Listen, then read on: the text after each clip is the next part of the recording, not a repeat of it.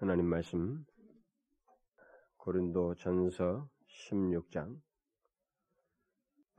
두 군데의 말씀을 보려고 하는데 먼저 고린도 전서 16장. 16장 1절과 2절 신약성경 284쪽. 16장 1절과 2절을 먼저 함께 읽어보도록 하겠습니다. 시작. 성도를 위하여 연보에 대하여는 내가 갈라디아 교회들에게 명한 것 같이 너희도 그렇게 하라. 매주일 첫날에 너희 각 사람이 이를 얻은 대로 효축하여 두어서 내가 갈 때에 연보를 하지 않게 하라. 여러분 뒤에 고린도 후서 8장을 어, 좀 보도록 하십시다. 뒤에 보면 294쪽, 294페이지 8장 1절부터 5절을 먼저 읽고 또 9장도 조금 읽도록 합시다. 8장 1절부터 5절을 함께 읽겠습니다. 시작. 형제들아 하나님께서 마게도냐 교회들에게 주신 은혜를 우리가 너희에게 알게 하노니 환란의 많은 시련 가운데서 저희 넘치는 기쁨과 극한 가난이 저희로 풍성한 연보를 넘치도록 하게 하였느니라. 내가 증가하노니 저희가 힘대로 할 뿐 아니라 힘에 지나도록 자원하여 이 은혜와 성도 섬기는 일에 참여함에 대하여 우리에게 간절히 구하니 우리의 바라던 것뿐만 아니라 저희가 먼저 자신을 죽게 드리고 또 하나님 뜻을 조차 우리에게 주었도다. 그 고린도 후서 9장 음, 5절부터 8절까지 어, 좀뭐 참고 내용들입니다. 좀 제가 부분적으로 언급할 것이지만 5절부터 8절까지 함께 읽어보겠습니다. 시작. 이러므로 내가 이 형제들로 먼저 너희에게 가서 너희에게 전한 연부를 미리 준비케 하도록 권면하는 것이 필요한 줄을 생각하였노니 이렇게 준비하여야 참 연보답고 억지가 아니니라. 이것이 곧 적게 심는 자는 적게 거두고 많이 심는 자는 많이 거둔다 하는 말이로다. 각각 그 마음에 정한 대로 할 것이요 인색함으로나 억지로 하지 말지니 하나님은 즐겨내는 자를 사랑하시느니라. 하나님이 능히 모든 은혜를 너희에게 넘치게 하시나니 이는 너희로 모든 일에 항상 모든 것이 넉넉하여 모든 착한 일을 넘치게 하게 하려 하십니다. 우리는 지난 시간에 지금 계속해서 우리가 예배에 대해서 어, 살펴보고 있습니다. 제가 오늘 11번째 아마 어, 예배에 대해서 말씀을 전하는 것 같습니다. 앞으로도 한 어, 네다섯 번 정도는 아마 더 하게 될 것 같습니다. 중간에 우리가 고난 주간도 있고 있어서 잠깐 중간에 빌는지 모르겠습니다만 네다섯 번을 앞으로 더 하게 될 것입니다. 그런 맥락 속에서 이제 오늘 본문을 더 다룰 것입니다. 그래서 먼저 우리가 지난번에 말씀을 잠깐 회고해 볼 필요가 있는데 지난 시간에 우리가 하나님의 말씀을 듣는 데 있어서 어떻게 듣는가, 하나님 말씀을 듣는데 어떻게 듣는가의 그 문제. 다시 말하면 준비된 마음으로 듣는 것이 우리에게 요구된다는 것을 어, 살펴보았습니다. 우리가 듣는 하나님의 말씀은 비록 사람을 통해서 선지자들과 사도들이든 뭐 심지어 오늘날 같은 경우는 이게 말씀을 전하는 설교자를 통해서 어, 전해지지만 그 다루어지는 전해지는 말씀 자체가 창조주의 메시지요.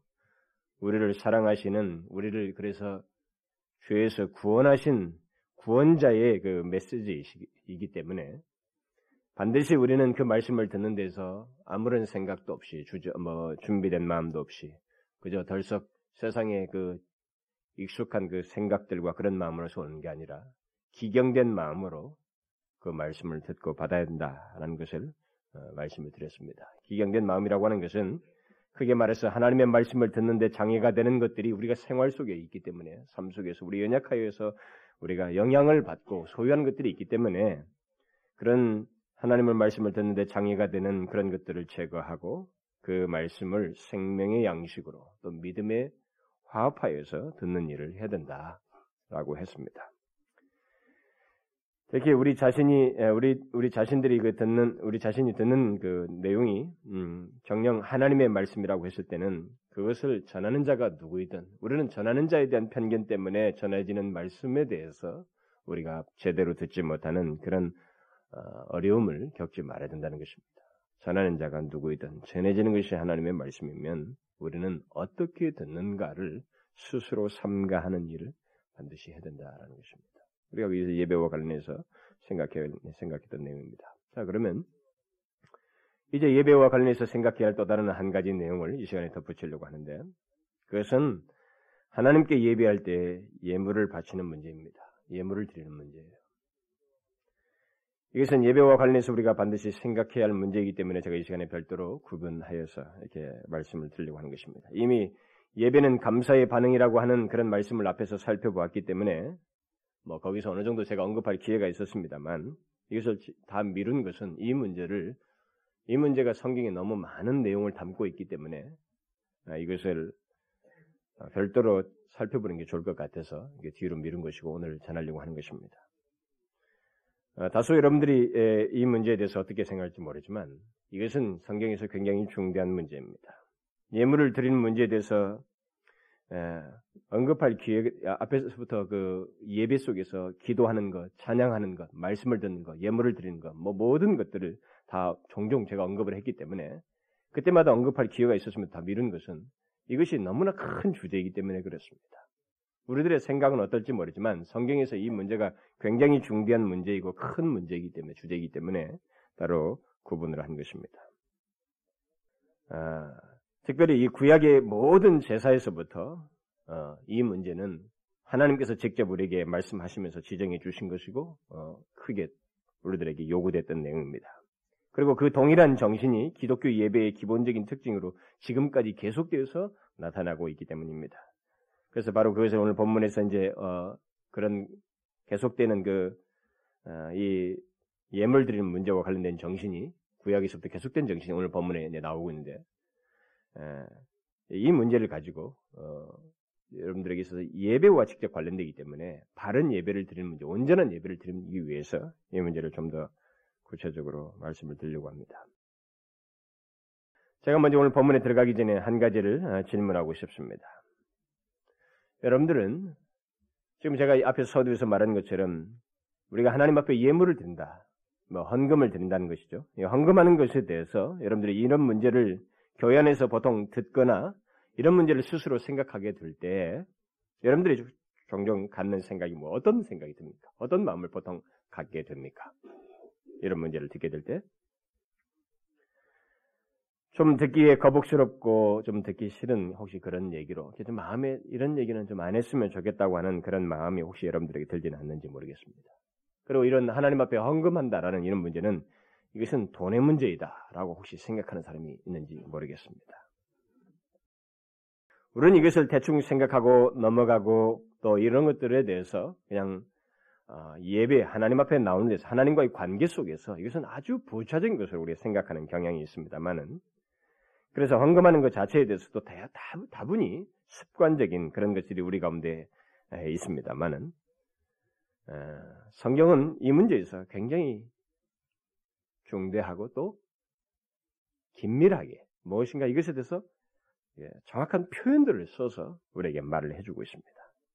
그러니까 헌상을 하는 것은 우리가 하나님 앞에 헌물을 하는 것은 예배의 한 내용이고 또 일부분이라고 하는 것을 분명하게 밝혀주고 있습니다. 왜? 이 헌, 우리가 하나님 앞에 어떤 예물을 드린 것이 예배의 일부분이고 내용이냐면은 우리가 헌금을 할 때 하나님께 감사하는 마음으로 나오는 거예요. 우리가 예배가 감사라고 했던 것처럼 헌금을 할 때 우리가 하나님의 감, 하나님께 감사하는 마음을 나타내고 또 우리 자신을 드리는 드린다고 하는 그 내용을 담고 있고 또 우리가 예물을 드려서 하나님 앞에 이것을 받아 주시옵소서라고 하는 구하는 간구가 담겨져 있기 때문에 예배의 내용이고 일부가 되는 것입니다. 그래서 헌금, 하는 것은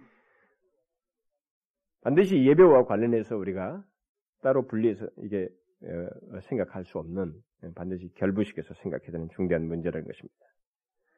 그래서 만일 우리가 음, 헌금하는 것에 대해서 온전치가 못하게 되면 결국은 우리의 예배가 온전치 못하게 된다라는 것입니다. 그것은 구약에서부터 제사들 모든 제사 하나님 앞에 나오는 이 제사 소위 말하면 예배겠습니다만 그것을 얘기하는 가운데서 반드시 이 문제를 같이 결론, 거론하시고 있어요. 예물 문제, 재물 문제를. 그렇기 때문에 결부되어 있어요. 그러니까 이것이 온전치 못하면 예배가 온전치 못하다고 하는 것이 성경이 일관된 내용이기 때문에 그래서 이 문제를 우리가 중요하게 생각해. 우리가 흔히 생각하는 것처럼 가볍게 다룰 게 아니라 중요하게 생각해야 된다는 것입니다. 그래서 저는 이 시간에 간단하게나마 우리의 헌금 생활이 어떠해야 하는지 예배와 관련해서 하나님 앞에 예물을 어떻게 드려야 되는지 이 문제를 살피려고 하는 것입니다. 제가 헌상에 대한 말씀이 그, 예, 이 헌상에 대한 말씀이 구약에 더 많이 언급되어 있고 더 유용한 그 말씀들이 많이 있음에도 불구하고 제가 오늘 본문을 택한 것은 이 신, 예, 신약의 말씀을 택한 것은 많은 사람들이 이런 문제를 얘기할 때 구약과 신약을 자꾸 나누기 때문에 제가 일부러 신약을 택했습니다. 신약과 구약의 어떤 차이를 운운하기 때문에 그렇습니다. 그러나 오늘 본문으로도 성경, 성경이 예물 드린 문제에 대해서 말하는 내용을 어느 정도 다 말씀하고 있기 때문에 예, 이것을 가지고 어, 이 문제를 말씀을 드리려고 합니다. 본문에서 바울은 초대교회 성도들에게 곧 고린도 교회 성도들에게 매 주일 모일 때마다 모든 사람이 자기가 얻은 것을 떼어서 헌금을 하고 그것을 모아둘 것을 교회가 모아둔 겁니다 결국 그 모아둘 것을 말하고 있습니다. 그리고 그 다음에 그 다시 고린도 전서를 보내고 난 다음에 후서에서 또 다시 다음에 보낸 이 편지에서 바울은 마게도냐의 성도들을 모범으로 들면서 고린도 교회 성도들에게 헌금을 어떻게 드려야 하는지에 대해서 좀 더 상세하게 덧붙여 주고 있습니다. 자, 우리는 먼저 고린도전서 그 6장 아니 16장에서 갈라디아 성도들이든 또 고린도 교회 성도들이든 후서에 나오는 마게도냐 성도들이든 그들이 헌금을 하였다고 하는 이 사실 분명한 사실을 먼저 우리가 생각해 볼 필요가 있어요. 특히 고린도전서 그 16장에서 우리는 그 세 가지 사실을 보게 되는데 첫 번째는 그들이 매주일 첫날에 곧 안식일 이후의 첫날이기 때문에 오늘날에 이게 주일이 되겠습니다만 이 주일날에 모일 때 황금을 하였다는 사실을 우리가 보게 됩니다. 결국 매 주일날 하나님께 예배하기 위해서 모일 때 헌금하였다는 사실이 오늘 본문에 기록되어 있어요. 그리고 또 다른 하나는 각 사람이 그러니까 모든 사람이 그러니까 부유하든 빈곤하든 모든 사람이 다 헌금하였다는 사실을 기록하고 있습니다. 그리고 마지막으로는 각 사람이 일을 얻은 대로 이 말은 하나님의 은혜로 번창한 것을 따라서 또 자기에게 이익이 되었던 것을 되었던 것은 무엇이든지 그것들을 하나님께 드렸다고 하는 사실을 담고 있습니다. 자, 우리는 여기서 초대교회 성도들이 하나님께 예물을 드리는 것을 체계적으로 하였다는 것을 보게 됩니다. 특히 우리가 우리는 여기서 신약의 성도들이 매 주일 하나님께 예배드려 나올 때마다 헌금하였다고 하는 사실을 보게 됩니다. 제가 이 문제를 다루는 데 있어서 여러분들에게 편견을 깨는 이 작업을 조금 해야 되기 때문에 저는 이, 이 법, 이런 내용, 이 내용을 예배와 관련해서 다루는 데 있어서 많은 어려움이 저에게 있었어요. 왜냐하면 우리들에게는 어떤 많은 편견이 있기 때문에 그렇습니다. 이 문제에 대해서는 우리들 속에 그 다른 생각들이 성경과 다른 생각들이 먼저 자리 잡고 있는 그런 모습을 많은 사람들에게서 우리가 보고 있습니다. 오늘날 조국, 조국교 안에 보면은 이 헌금 문제에 대해서 여러 가지 이견들이 있고 또 그동안 적지 않게 그 부정적인 사례들을 통해서 사람들이 일반적으로 헌금에 대해서 상당히 부정적인 생각을 가지고 또 각각 다른 견해들을 가지고 있는 것을 보게 됩니다. 특히 구약 시대와 신약 시대를 신약 시대는 서로 다르다는 그런 주장 아래서 헌금에 대한 다른 태도를 갖는 것이 오늘날 우리들에서 흔히 볼 수 있는 일이에요. 그리고 다르다는 그 이유와 함께 기존의 헌금 생활을 부정하려는 모습이 우리들 가운데서 흔히 제가 듣고 또 보기도 하는 장면입니다. 사실 저는 대학 시절 때도 저도 그런 비슷한 생각을 많이 가지고 있었어요. 그런 가지고 있었고 그리고 그런 생각을 정확히 그 정리 성경적으로 성경이 뭐라고 말하는지를 정리도 하지 않은 채 덮어두었다가 사역자가 되었을 때 하나님의 말씀을 전하는 자리가 되었을 때에는 제가 이 헌금 문제를 깊이 했습니다. 설교하는 거라든가 말하는 것을 깊이 했어요. 의도적으로 깊이 했습니다. 그러니까 마치 이것이 금기상인 것처럼 여기면서 한동안 그런 내용들을 전하지 않았던 것이 저의 지난날의 삶이었습니다.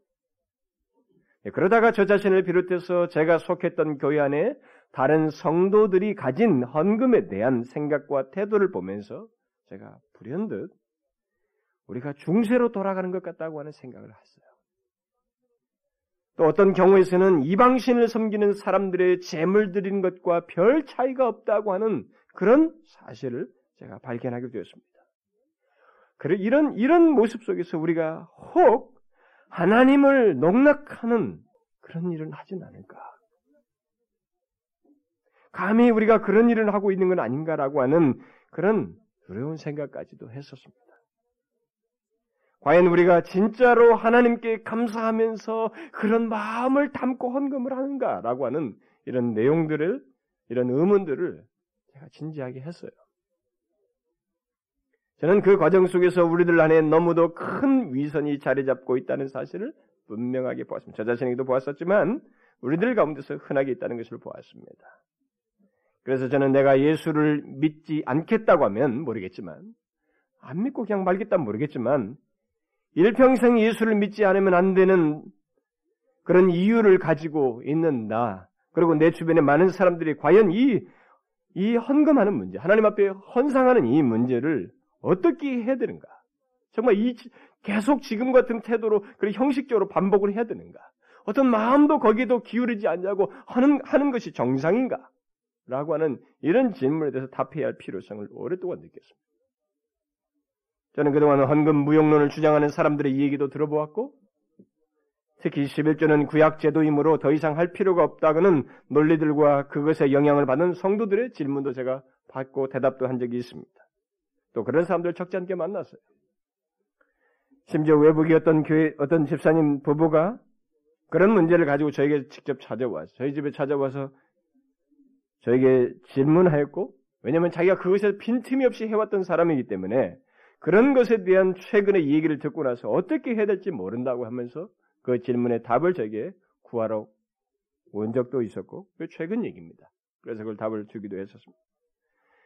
그래서 저는 성경을 읽을 때마다 바로 그런 의문을 그 이전부터 염두에 두고 살피곤 했었습니다. 그러나 저는 그동안 헌금에 대해서 부정적으로 말하며 11조 폐지 문제까지 주장했던 사람들을 그 사람들의 견해를 동조할 수가 없었어요. 제가 결론적으로 성경을 찾으면서 그 모든 견해들은 다 치우친 것이었다는 것을 제가 결론적으로 얻었습니다. 그들이 그런 주장을 한 동기는 보편적으로 성경으로부터 시작된 게 아니라 부정적인 현실로부터 시작한 것이라고 하는 것을 그들이 쓴 내용이라든가 논리와 주장 속에서 제가 발견하게 되었습니다.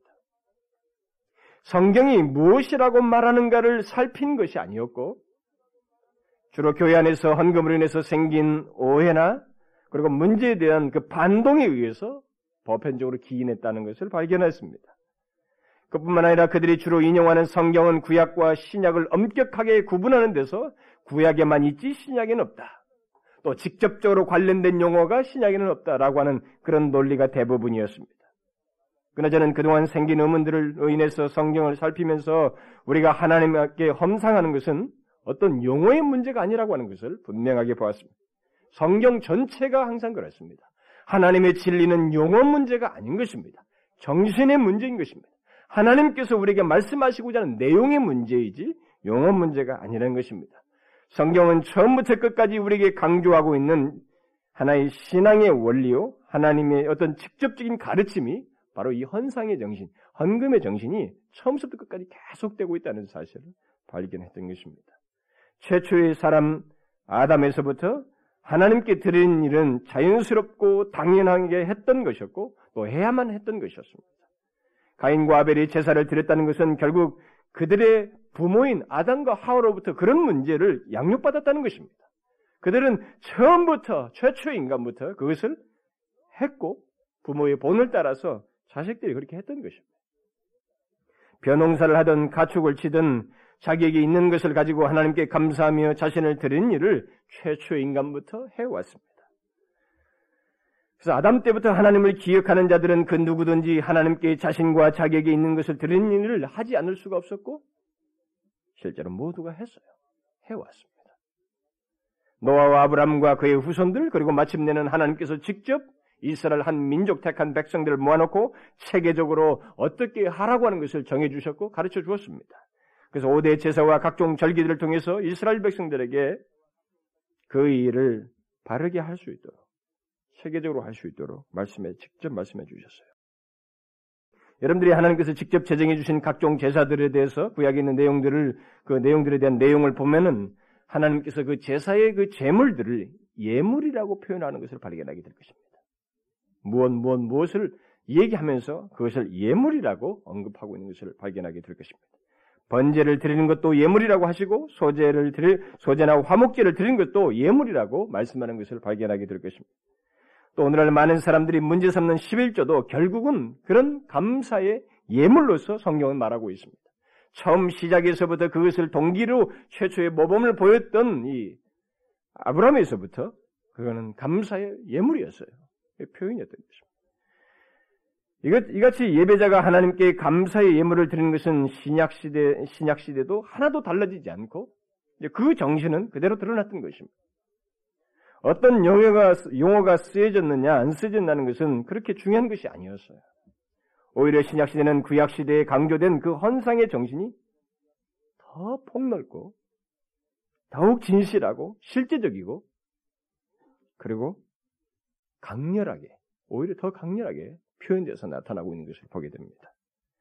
그런데 황금하는 문제를 가지고, 뭐 특히 11조 문제를 가지고 신구약의 차이를 말하면서 달리 주장을 하는 것은 벌써 성경을 치우치게 바라보고 해석하고 있다는 것을 보여주는 거예요.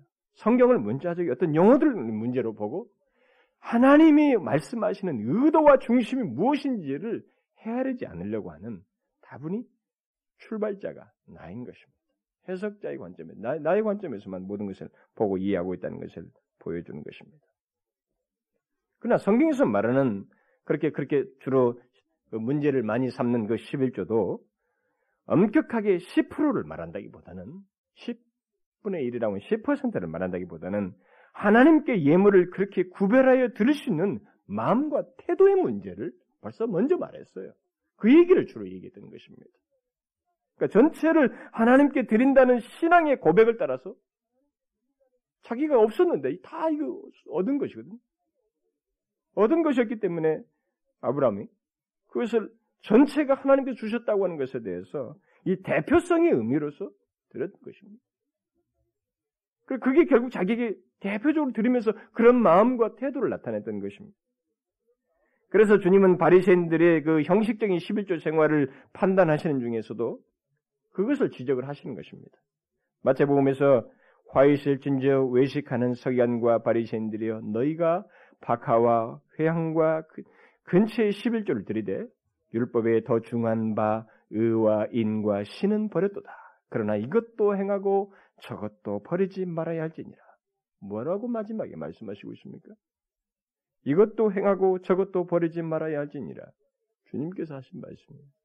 다시 말하면 11조를 폐하고 있는 것이 아니라 오히려 의와 인과 신이 있는 하나님 앞에 예물을 드린 데 있어서의 그 바른 마음과 태도가 담겨진 준수를 바른 그런 예물을 드려야 된다는 것을 강조하고 있는 것입니다. 구약이나 신약이나 항상 문제가 되는 것은 제도가 아니었습니다. 정신이었어요. 마음이었습니다. 성경은 구약에서부터 신약 끝까지 모든 것을 하나님을 사랑하고 이웃을 사랑함으로 해야 한다고 하는 것을 강조하고 있습니다. 모든 행동, 우리들의 예배, 하나님을 향한 신앙의 행위들, 이 모든 것이 바로 하나님을 사랑하고 이웃을 사랑함으로 해야 된다는 그게 신구약을 관통하는 가장 핵심적인 하나님의 계명이에요. 그의 말씀인 것입니다. 그런 의미에서 11조를 하나의 제도로서 보며 구약에만 있고 신약에는 그런 용어가 없다고 하면서 그것을 폐지한 뭐 그런 것에 의미가 없다고 하는 그렇게 성경을 바라보는 그 시각 자체가 오히려 율법적인 거예요. 제도적으로 보는 거죠. 만일 신약에 신약에서 헌금에 대해서 11조를 드리는 것은 어, 이 11조 드리는 것이 무엇을 말하는지를 정말 어, 신약을 통해서 알고 싶다고 한다면 예, 제가 오늘 더 성, 설명을 하겠습니다만 그 이런 구약에서 말한 11조 단위를 훨씬 넘어서는 내용이에요. 우리는 이것을 잘 알아야 됩니다. 단위를 넘어서요. 제가 미리 말씀을 드리지만 신약에서의 헌상 문제는 구약보다 더 파격적입니다. 그리고 범위가 더 크고 넓습니다. 초대교회는 처음 형성될 때부터 그리스도인들이 11조를 구분하기, 구분하는 것보다는 오히려 자기 자신의 모든 것을 드리고자 하는 마음으로 드렸습니다. 실제로 그래요. 처음부터. 여러분들이 사도행전 2장과 4장을 나중에 보면 아십니다. 예수 그리스도를 믿는 사람들이 자기가 예수 그리스도가 누구인지를 알고 그가 주신 은혜의 그 감격을 구원을 경험하고 나서 그들이 즉각적으로 할 수 있었던 것이 바로 그것이었어요. 재산과 소유를 팔아 각 사람의 필요를 따라 나누어 주는 일을 했던 것입니다. 그렇다고 해서 거지가 됐다는 건 아닙니다. 그렇게 할 필요를 행동으로 옮겼던 것입니다.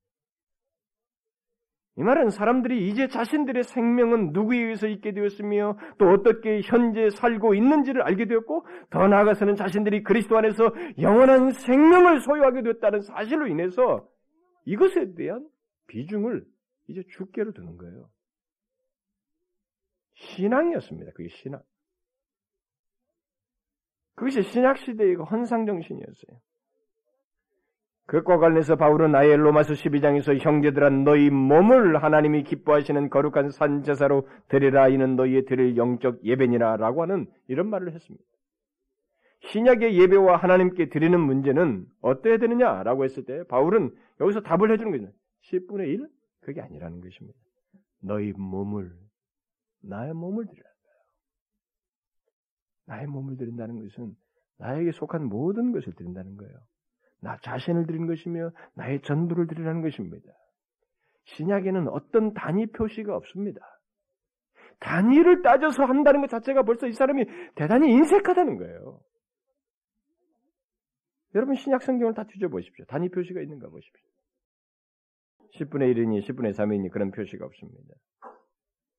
신약은 예수 그리스도의 피값으로 산바된 그리스도인들, 그래서 죄에서 구원받아 영원한 생명을 소유한 그리스도의 그의 백성들의 존재와 소유는 모두 하나님의 것이요. 하나님께서 주신 것이기에 스스로 자기 자신을 하나님께 드리고자 하는 그런 모습을 보였던 것입니다. 그래서 고린도 후서에 기록된 대로 자신, 자신의 그 물질을 드리는, 드리는 데 있어서 인색함으로나 억지로가 아닌 즐거움으로 드리라. 또는 마게도냐 사람들처럼 힘대로뿐만 아니라 힘에 지나도록 데리고자 하는 이런 사례가 성경이 그대로 기록되어 있는 것입니다. 그리고 모범으로 제시하고 있는 것입니다. 이처럼 신약의 헌상에 대한 내용은 비록 구약처럼 어떤 구체적인 단위는 없다 해도 더욱 실제적이고 풍성했어요. 더 많았다는 것입니다. 저는 여러분에게 절대 헌금 강요하지 않습니다. 제가 헌상에 대해서 한번 설교를 한 적이 있습니다. 성경의 원리만 얘기했어요. 강요해서 낼 것 같으면 그 목사도 사기꾼이지만 그 강요한다고 해서 내는 그 사람도 지독하게 바보인 거예요. 그 사람의 신앙도 거, 짓인 것입니다. 무엇인지를 알아라는 것입니다. 깊이 할 문제가 아니라 우리는 바르게 알고 해야 된다는 거예요. 믿음이 안 되면 내지 마십시오. 믿음이 안 되면 내지 말라는 거예요. 그리고 그것에 대한 판단은 하나님께 받으라는 것입니다. 신약은 오히려 단위를 넘어섰습니다. 신약의 헌금 문제에 대한 내용이 내용들을 전체를 종합해 보면 전체적인 내용이 주는 뉘앙스는 항상 드리는 자가 자신의 모든 것을 드리는 마음으로 하나님께 드려야 한다는 거예요. 그것이 신약의 헌상의 주된 메시지입니다. 그러므로 정령 하나님께 11조를 드리려고 한다면 그것은 10%를 드려야 한다는 어떤 규율이나 원칙 때문이 아니라 정말 그렇게 드리고 싶다면 그 원칙 때문이 아니라 의와 인과 신을 담은 다시 말하면 누가복음의 말대로 하면은 공의와 하나님에 대한 사랑의 마음에서 드리는 것이어야 한다는 것입니다. 그 10분의 1조차도 그러니까 그 드림 속에는 더러움과 속임과 그 계산적인 것이 없어야 하고 공의와 하나님에 대한 사랑으로 드리는 것이 있어야 된다는 거예요. 그렇다면 우리가 하나님께 황금할 때 항상 질문해야 할 것이 결국 뭐겠어요? 우리는 내가 정확히 10분의 1을 내는가? 이 질문이 아니라는 거예요. 나는 분명히 나의 전부를 드리고 있는가? 그렇다고 하는 마음으로 하나님께 예물을 구별하여서 드리고 있는가? 이런 질문을 해야 되는 것입니다. 정녕 이런 질문을 한다면 그 사람은 분명히 자신이 현재 지금 생각하고 있는 이런 것보다는 넘어설 거예요. 정상적이라면. 그렇지 않겠어요?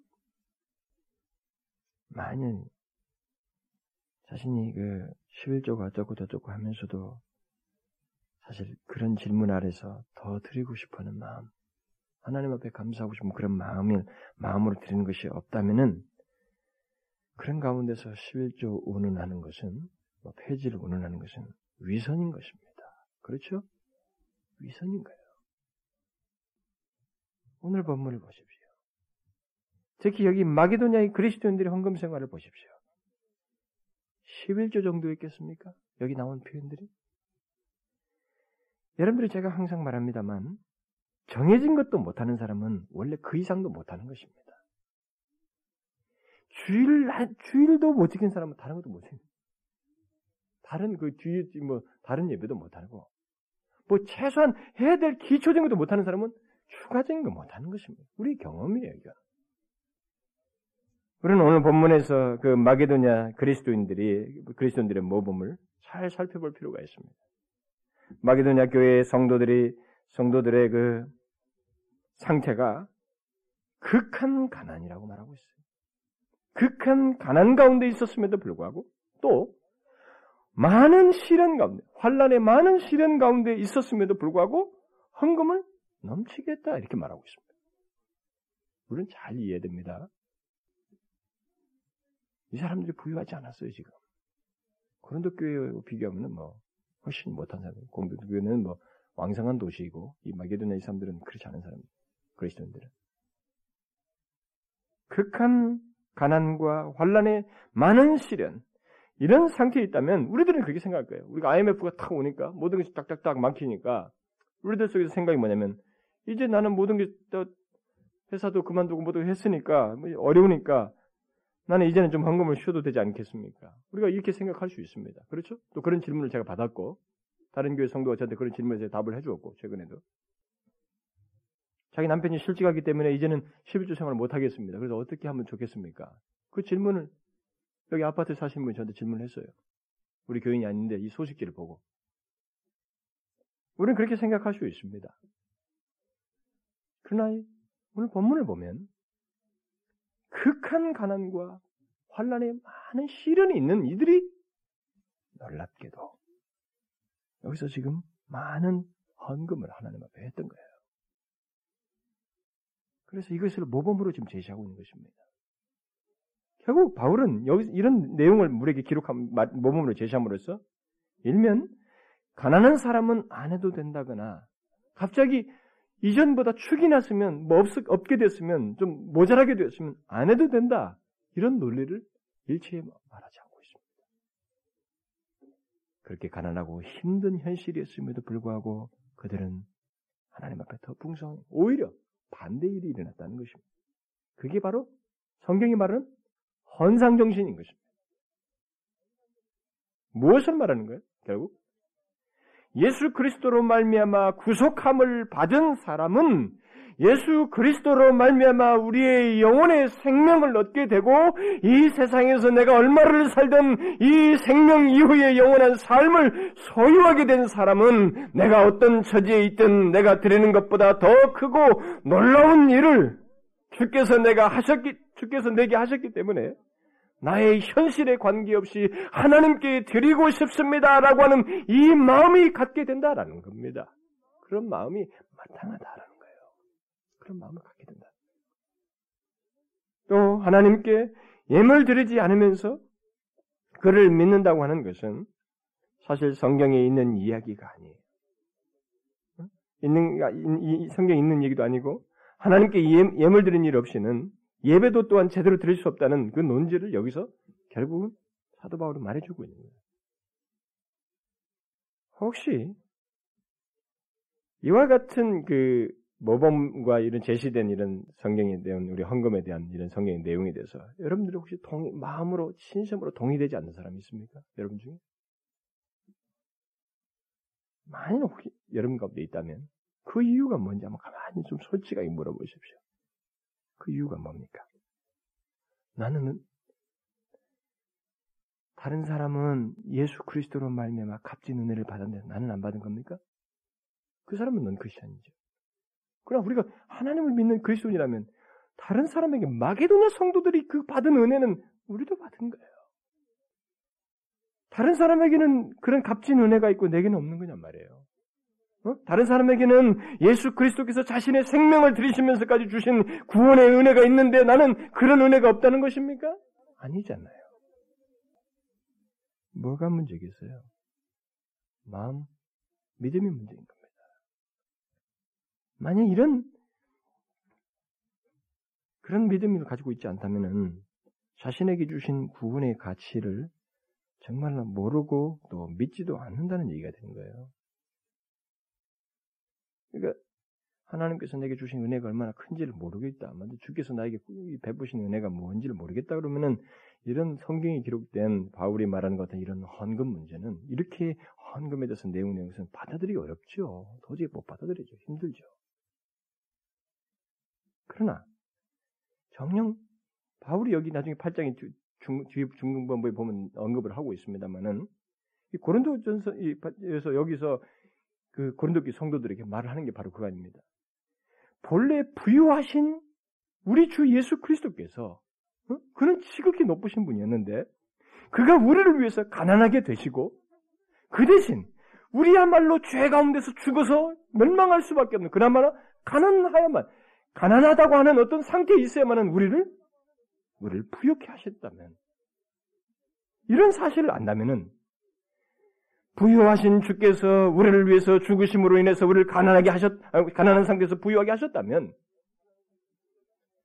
영원히 부유하게 한 그 자를 그분에게 우리가 가만히 있을 수 있는가? 우리가 이렇게 마게도나처럼 사람들처럼 하나님 앞에 마음을 표현하는 게 자연스럽지 않는가? 그런 논지로 말을 하고 있습니다.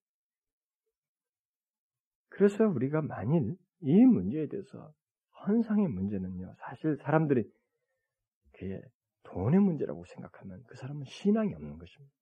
이건 신앙의 문제예요. 헌금은 신앙의 문제입니다. 그러면 우리가 하나님께 예물을 드린 것이 신앙의 문제요 또 마땅히 그런 신앙을 가진 예수 그리스도로 말미암아 얻은 어, 어, 구원받은 우리들에게 있어서 마땅히 해야 할 것이라고 했을 때 그러면 이 예물을 어떻게 드려야 되겠는가? 어떻게 드려야 될 것인가? 이미 제가 이 고린도전서의 말을 통해서 간단하게 그 어, 언급을 했습니다만 고린도 후서에 더 상세한 내용이 나오기 때문에 좀 더 구체적인 그 어떻게 하나님 앞에 헌상을 헌금을 해야 되는 문제인지를 말씀을 드리려고 합니다. 먼저 우리가 하나님께 예물을 들때 제일 먼저 생각해야 될 것은 우리의 헌금은 하나님께 드린다는 것입니다. 여러분 잘 생각하십시오. 여러분 타, 타종교에도 헌금 제도가 있습니다. 이 바친다는 게 있습니다. 심지어 여러분 옛날에 몰렉 족속 같은 경우는 자기 장자를 태워서 죽였습니다. 바쳤어요. 신을 달래기 위해서.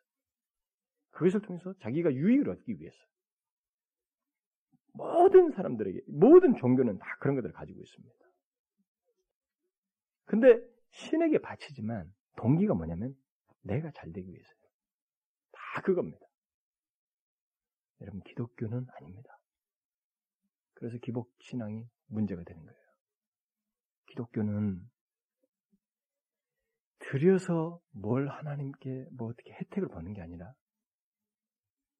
이 마게도냐 사람들처럼 또 여기서 뒤에서 말한 것처럼 예수 그리스도로 말미암아 부욕해 되었기 때문에 드리는 거예요. 감사하는 것입니다. 그래서 우리는 하나님께 그냥 바치는 거예요. 그 다음에 하나님께서 우리에게 무엇인가를 하시는 것은 이건 하나님의 주권이에요. 주의 은혜 영역입니다. 내가 이게 드렸으니 주셔야 됩니다라고 하는 이것은 도박인 것입니다. 11조 생활을 잘하면 하나님께서 나에게 복을 주셔야 된다고 하는 것은 도박이에요. 신앙이 아닙니다. 이기적인 아주 무서운 죄악입니다. 알아야 됩니다. 이것은 아담 때부터 계속되온 강조된 정서입니다. 이 정신이에요. 우리는 하나님께 드린다는 것이 잊지 말아야 됩니다. 하나님께 그냥 감사의 표현을 하는 것입니다. 감사로 하나님께 드린 거예요. 그러니까 특별히 우리는 대상을 이것을 하나님께 드린다는 것을 생각해야 됩니다. 나를 제외한 내가 이게 드림으로써 어떻게 되는 이게 아니라 나, 내가 결부되지 아니한 오직 이 헌, 헌상을 하나님께 한다고 하는 것을 우리는 항상 황금할 때 생각해야 됩니다. 모든 예물은 실제로 하나님께 드리는 것입니다. 따라서 우리가 항상 하나님 앞에 드린다는 생각을 하고 헌금하는 그것을 잊지 말아야 됩니다. 오늘 우리가 읽은 이 고린도 후서 9장에서도 하나님은 즐겨내는 자를 사랑하신다 이렇게 말하고 있습니다. 어? 자기에게 즐겨내는 자를 사랑하신다 이렇게 말하고 있어요. 또 나중에 고린도 후서 9장 13절에 보게 되면 너희 후한 연보를 인하여 하나님께 영광을 돌리고 라고 말함으로써 우리가 드리는 예물이 하나님께 드려질 뿐만 아니라 하나님께 영광을 돌리는 것이 된다고 말을 하고 있습니다. 여러분 중에는 예물을 하나님께 드린다는 것은 너무나 당연한 거 아닙니까? 이렇게 생각할지 모르지만 제가 이 문제를 첫 번째 어떻게 헌상을 해야 될 것인가라고 하는 문제에 대해서 먼저 이것을 말을 하는 것은 의외로 많은 사람들이 이것을 망각하기 때문에 그래요. 가장 중요한 문제를 망각하기 때문에 그렇습니다. 하나님께 드린다는 생각을 진지하게 하지 않고 습관적으로 드려요. 그리고 교회다가 내 드린다. 교회다가 낸다고 자꾸 생각합니다. 그 비슷한 것 같아도 틀려요. 어떤 사람은 노골적으로 교회에 도움을 주기 위해서 헌금한다 이렇게 말합니다. 아닙니다. 우리는 교회의 필요를 위한 기부금을 내는 게 아닙니다. 그것은 헌금이 아닙니다. 우리 헌금은 하나님께 드린 것이며 드리는 자는 반드시 하나님께 드린다고 하는 분명한 생각을 가지고 드려야 그게 받아질 만한 헌 금이 되고 성경이 말하는 헌금입니다. 우리는 그래서 이, 런 생각을 반드시 하면서 헌금을 해야 돼요. 설사 교회에 어떤 필요를 보고 헌금을 드려야 하는 그런 동기부여를 받았어도 우리는 내가 그것을 채우기 위해서 내가 드린다 이게 아니고 하나님께 드린다고 하는 것을 하나님께로 드리는 일을 실제로 해야 됩니다.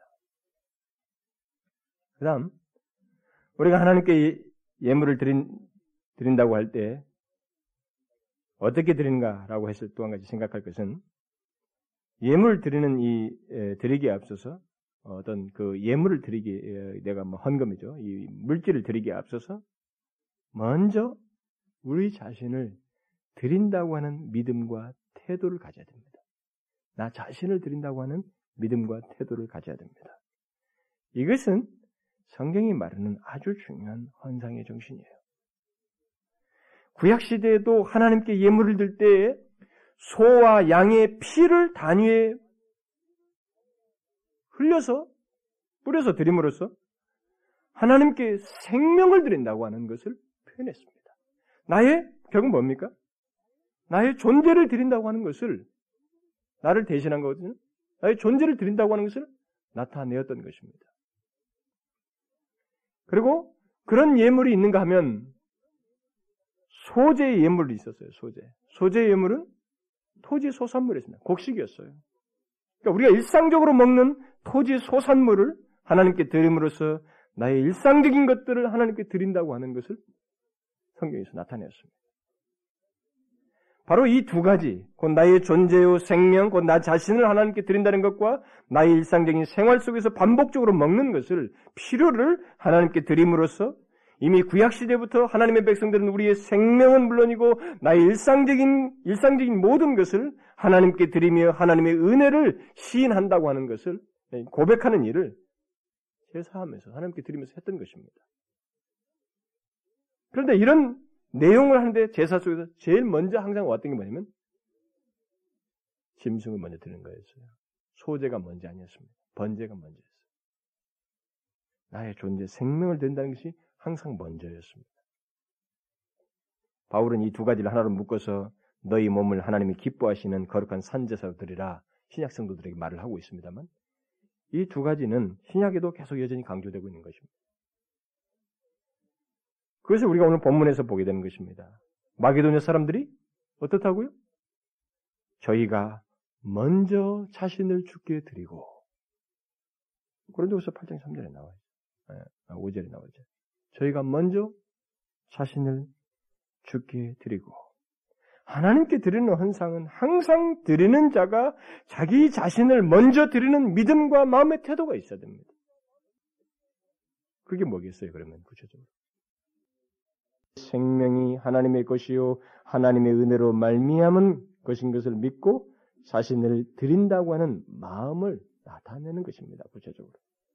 마게도냐의 그리스도인들은 예수 그리스도께서 자신의 자신들의 죄를 지시고 십자가에서 죽으심으로 새 생명을 얻게 하신 것에 대해서 진실로 자신들은 그리스도의 핏값으로 산자 됐다는 것을 헌상을 통해서 나타냈던 거예요. 자신을 드리는 것을 나타냈던 것입니다. 그들은 비록 헌금을 하였지만 진실로 자신을 드린다고 하는 생각과 마음을 가졌던 것입니다. 여러분 우리 그리스도인들의 헌상은 설사 시간이 드리는 시간을 드리는 예배이든 물질을 드리든 그 속에 분명히 이 같은 믿음과 마음의 태도를 나타내야 됩니다. 그래서 내 자신에게 주권 행사를 못하는 거예요.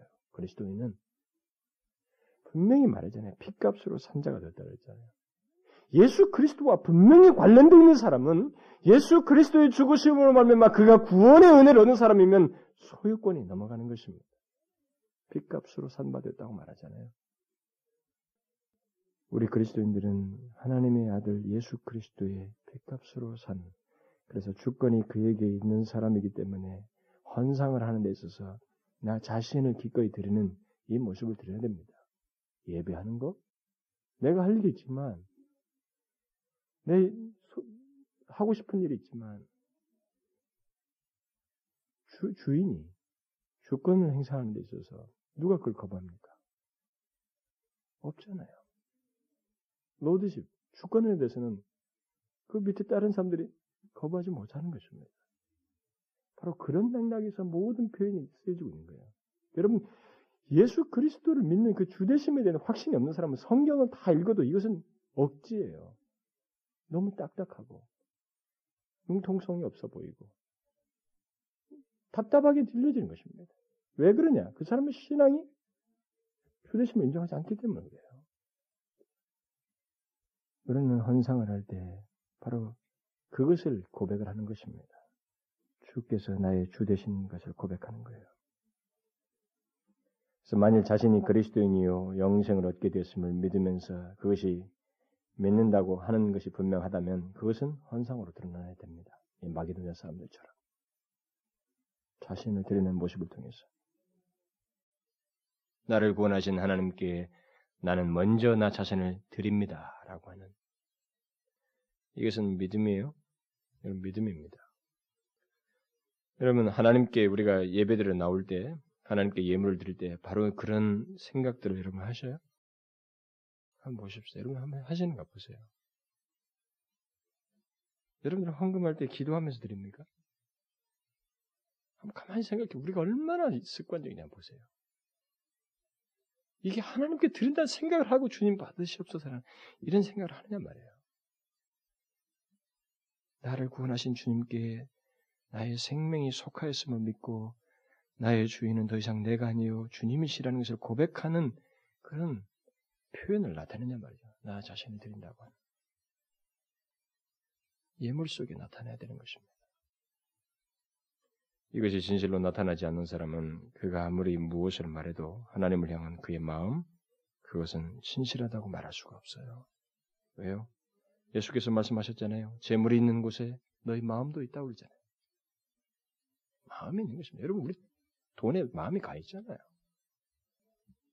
또, 우리들이 하나님께 나 자신을 어, 드린다는 그 마음으로 하나님의 예물을 드린다고 할 때, 그러면 이 어떻게 드린 문제와 관련해서 어느 정도 우리가 예물을 드려야 될까?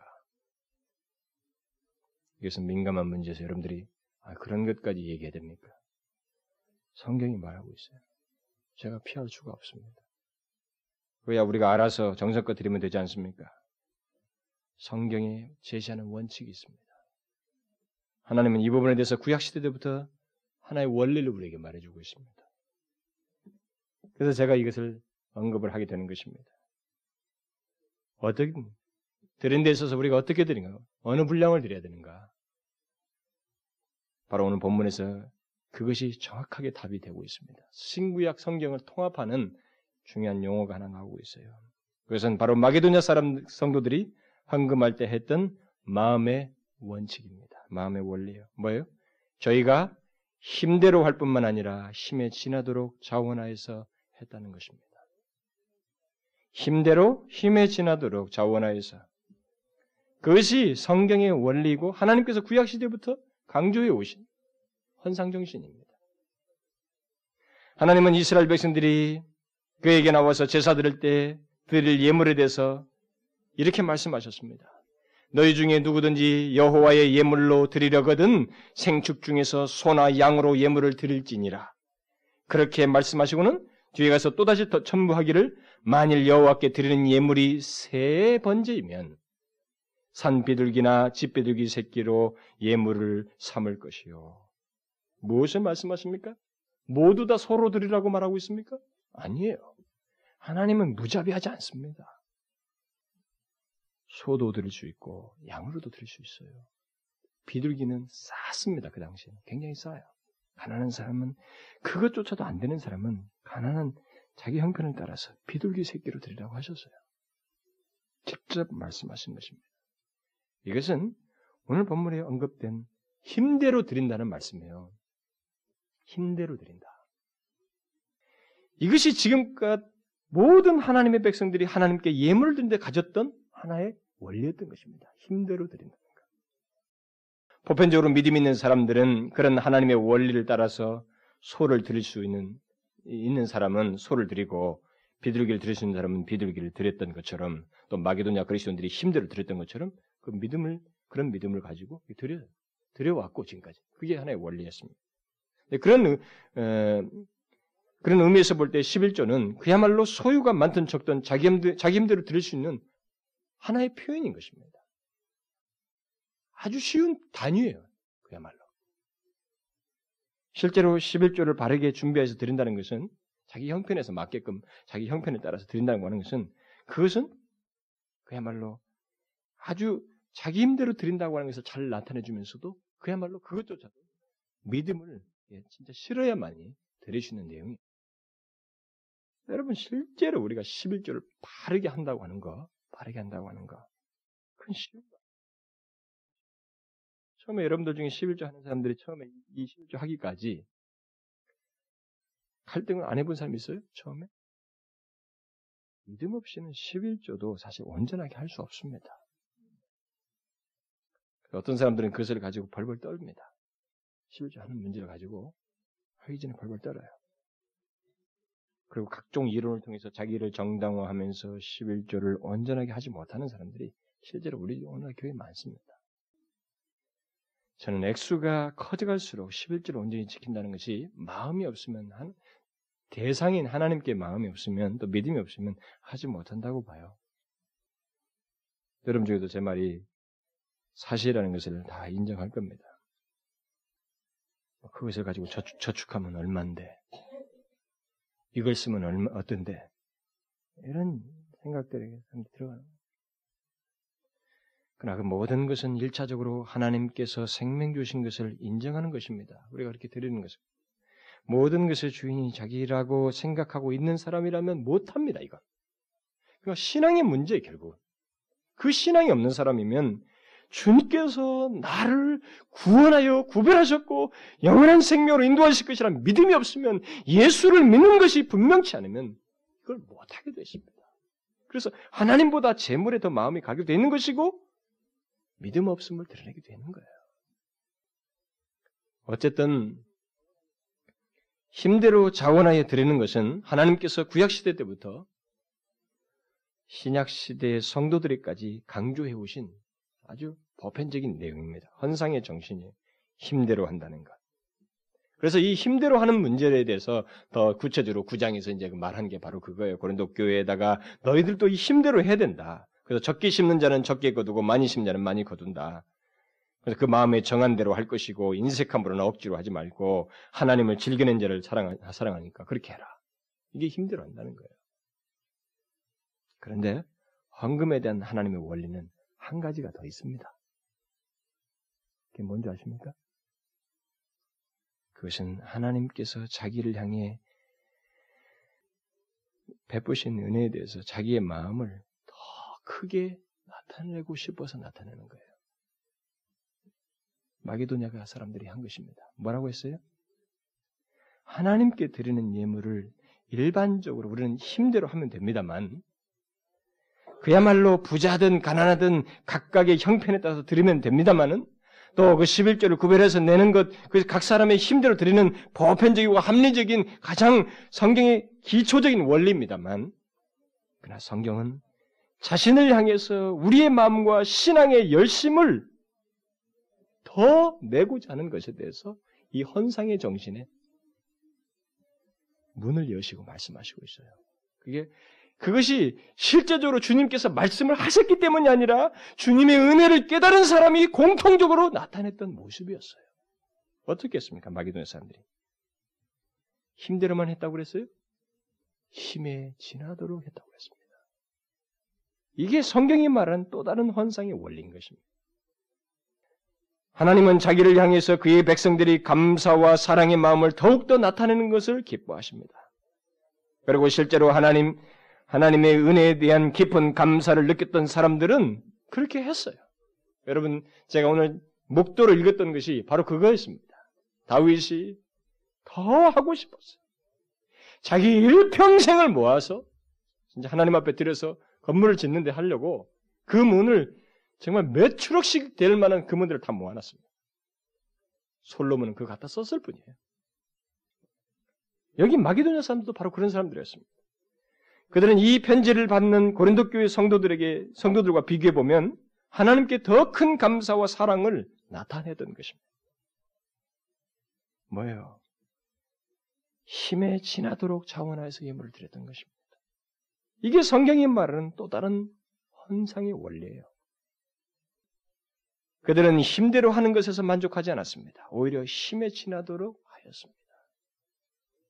교회 안에는 교회 생활에 익숙하, 익숙해지면서 또 성경 지식이 많아지면서 원칙에 능숙한 사람들이 많습니다. 그들은 자신들이 원칙과 해야 할 그 도리에 충실했다고, 뭐, 나중에 거기에 대해서 어느 정도 잘 감당했다는 것에 만족을 하는 사람들이 많습니다. 그래서 하나님의 은혜, 무한한 만큼 그 은혜에 대해서 더 감사할 수도 있고, 더 사랑의 표현을 할 수도 있고, 더 믿음을 크게 드러낼 수도 있는 이런 부분에 대해서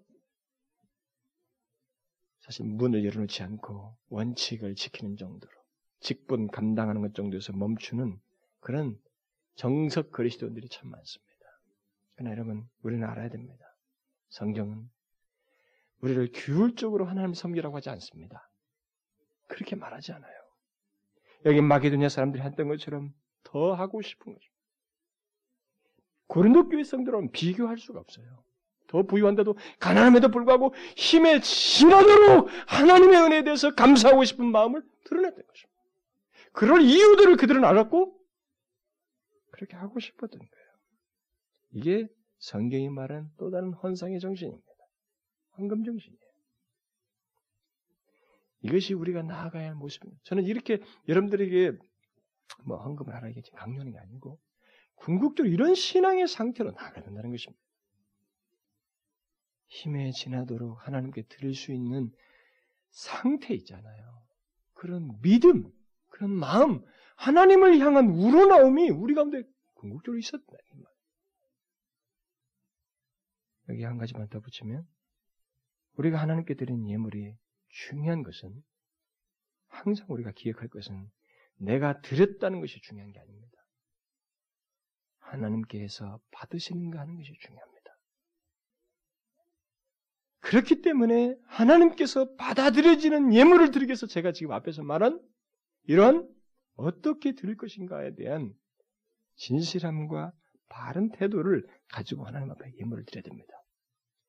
우리가 드리는 허물은 예물은 하나님께서 받으십니다. 여러분 구약에서 쭉 보십시오. 흠양한다는 말을 씁니다. 재물에 대해서 받으신다는 거예요. 그러니까 내가 드렸다는 게 중요한 게 아니라 하나님이 받으시는 것이 이 헌, 헌상하는 문제에서 굉장히 중요하다. 예배도 마찬가지고 우리가 오늘 53장 볼 때는 예배 받아 주시옵소서. 하나님께서 받으시는 것이 중요해요. 그래서 만일 반대로 하나님께서 받아들이지 않는다면, 받으시지 않는다면 이것이 우리에게 상당히 안 좋다는 걸 알아야 됩니다. 결국 하나님께서 받지 않으시는 예물도 있다는 것을 동시에 생각해야 됩니다. 이런 예, 예는 사례는 구약에 굉장히 많습니다. 신약에도 있어요. 신약의 대표적인 예가 뭡니까? 아나니아와 삽비라예요.